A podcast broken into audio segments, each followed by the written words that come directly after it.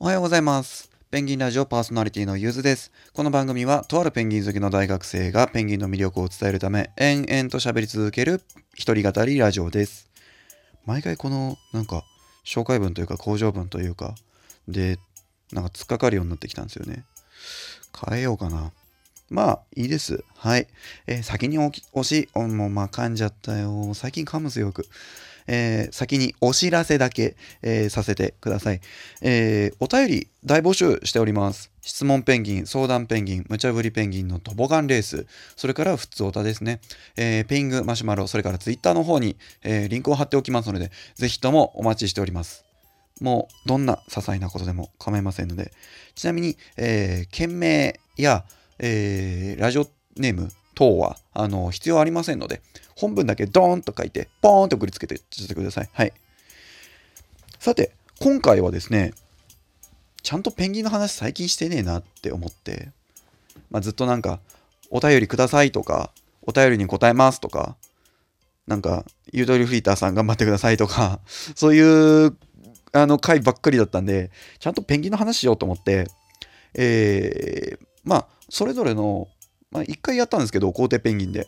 あのそれぞれのペンギンの生態の説明というか解説をねあのしていこうかなっていうふうに思ったんですけどまずなんか見分けつかねえだろうなって思ったんでまあ自分も最初はそうでしたはいなのでねあのしっかり見分けを知ってもらった上でそれぞれのあの個体というかえ個体じゃないな、それぞれの種類の説明をしていこうかなっていうふうに思うので、まずはね、今日は、えー、フンボルトペンギン族の見分け方をご紹介します。はい。フンボルトペンギン族っていうのはですね、4種類のペンギンがおりまして、どれも結構似てるんですよ。まあ、一種類ちょっとガラパゴスだけ色が薄いっていうのが、うーん、見分けられ、うん、まあ、うん、はい、いいです。はい、あのー似てるんですよ。その4種類がまたまた。これが。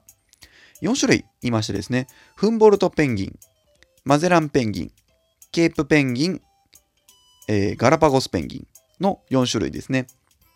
で、えーある学説ではですね、あのこの4種類というか、まあ、ガラパゴスちょっと似てるっていうか、ちょっとだけ離れてるんで、あのまあ、それ以外の3種類ですね、フンボルト、マゼラン、ケープを、えー、全て同一種とみなすっていう学説もあります。えー、まあ、なんとも、そこはね、言い難い学説によって分かれてるっていう感じなんですが、えー、レッドリストであったりとか、通説であったりとかっていうのは、あの、あくまでね、それを4つに分類するっていう風になってるんで、あの、今回はね、その4つの見分け方について、まあ、4つに分かれるってことを前提にした上で話していきます。で、まあ、ちょっと余談というか、あの、注釈なんですが、あの、まあ、このペンギンラジオでしてる話、プロフィール欄にも書いてるんですけれども、あの、不正確な情報があの含まれてしまうこともあると思います。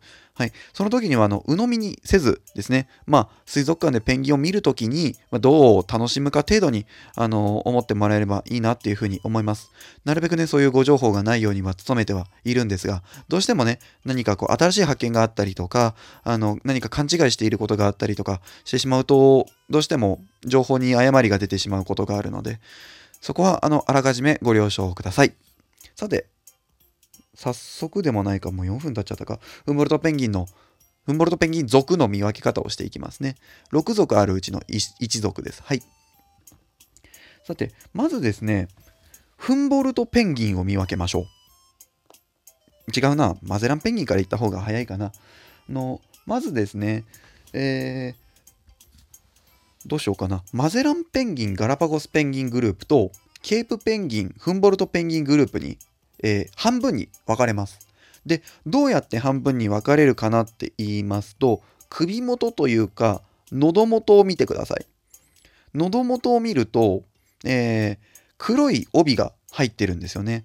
このフンボルトペンギン族ってみんな。ただその黒い帯の本数でまず半分に分けることができます。黒い帯が1本なのがフンボルトペンギンとケープペンギン。喉元の黒い帯が2本なのがマゼランペンギンとガラパゴスペンギンになります。で、まあ、さっきから言ってるようにガラパゴスペンギンはちょっと体の色が薄かったりとかするんですよ。ガラパゴス諸島っていうまあいろんななんだカメかリクガメですかね。あの有名な生き物とかいるじゃないですか。ガラパゴス諸島って。であそこにいるペンギンなんで進化がちょっと独特だったんですよね。ガラパゴスペンギンっていうのは。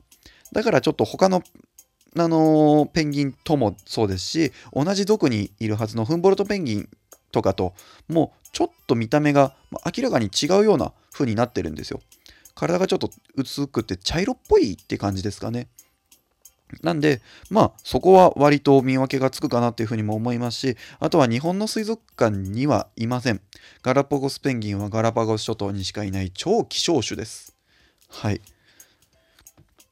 では、もう今これでマゼランペンギンの見分けがつきましたね。はい。日本の水族館にいて首の帯が2本だったらマゼランです。例えば、墨田水族館さん、それから、えー、八景島シーパラダイスさんの、えー、アクアミュージアムにいるのがこのマゼランペンギンですね。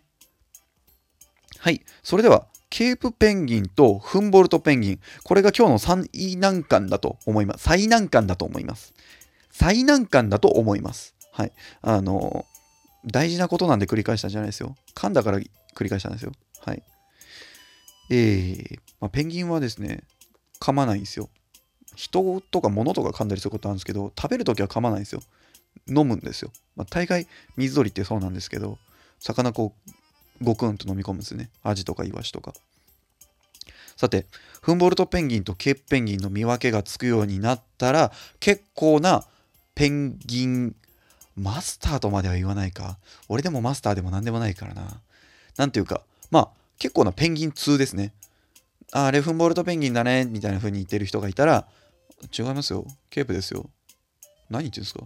頭おかしいんじゃないですか？っていう風に言ってあげることができますね。はい。頭おかしくはないですね。うん。眼科行った方がいいんじゃん。それも失礼だな。まあいいです。はい。一番失礼なの、間違えちゃうとペンギンに失礼じゃないですか。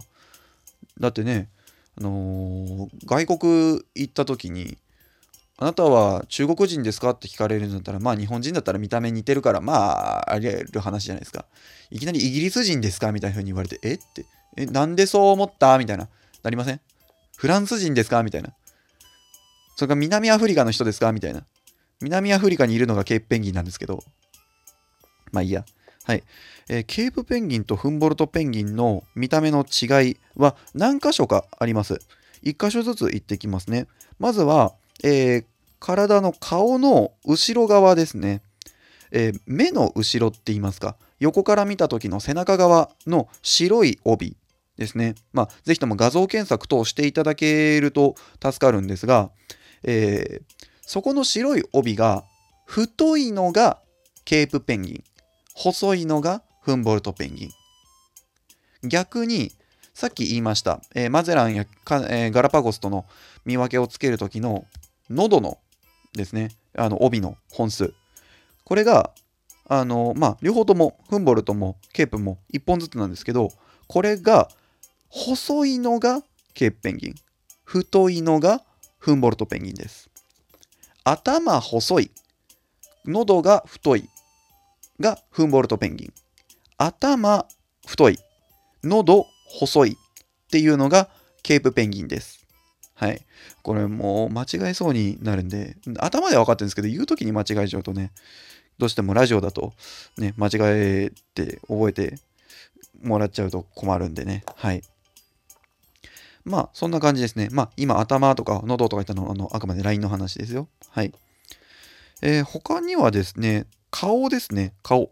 顔を見た時にも、まあ、割とラインが見えなくてもすぐに分かったりするんですけど、顔の地肌が露出している部分があるんですよ。まあ、えー、顔のピンク色の部分ですね。これが地肌の露出している部分なんですけど、えー、目の上とか目の周りぐらいしか露出がないのがケープペンギン。えー、くちばしの下とか、あのくちばしの付け根ぐらいまで、えー、ピンク色になっているのがフンボルトペンギンです。はい。これで見分けがつくようになったかな？どうかな？まあ、ぜひともね、これで見分けがついてもらえたらなというふうに思うんですが、まあ、えー、まあ、自分関東の人間、東京の人間なんで、のこの辺の動物園とか水族館のこと中心にどうしても話になっちゃうんですが、フンボルトペンギンがいるのが東武動物公園さんとか、えー、あとはですね、まあ、ちょっとあのマニアックというか、あのー、ねっていう方になってしまうんですけど、羽村動物公園さんにいる、えー、フンボルトペンギンは、あ、いるペンギンはフンボルトですね。あ、東部はキングもいたかな。はい。で、あとはケープペンギンがいるのが、えー、っと、品川のアクアパーク品川さん、それから、えー、池袋のサンシャイン水族館さん、あそこはケープペンギンですね。あ、品川にはあの2つ水族館がありまして、アクアパークと品川水族館、品水があるんですけど、あの品水さんの方にいるのがマゼランペンギンでしたかね。はい。なんかこれでね、あの今まで似たような風に見てたかもしれないペンギンの見分けがついてくれたらいいなっていう風に思います。ただ最後にですね、あのこれらのペンギンについてなんですが、動物園や水族館で一緒に飼育していることないんですよ。こういうこれらのペンギンはですね。まあ一緒に飼育するとしたらキングとかジェンツーとか他のペンギンと一緒に飼育することあるんですけど、今言ったようなペンギンは一緒には飼育しません。なんでかっていうと簡単に交雑しちゃうんですよ。混ざっちゃうんですね。で混ざっちゃうと繁殖率がぐんと下がってしまうんでのなるべくそういうのは避けた方がいいんですね。ただ自然界ではちょっと繁殖域かぶってたりはするんですけどね、マゼランとフンボルトは。さて、それぞれのペンギンの説明に関しては、おいおい、またね、あのー、配信していきたいと思います。12分たっぷり1種類のことについて話すっていう回をしたいと思いますので、またそれもお楽しみください。また、それでは次回もお会いしましょう。お相手はゆずでした。さよなら。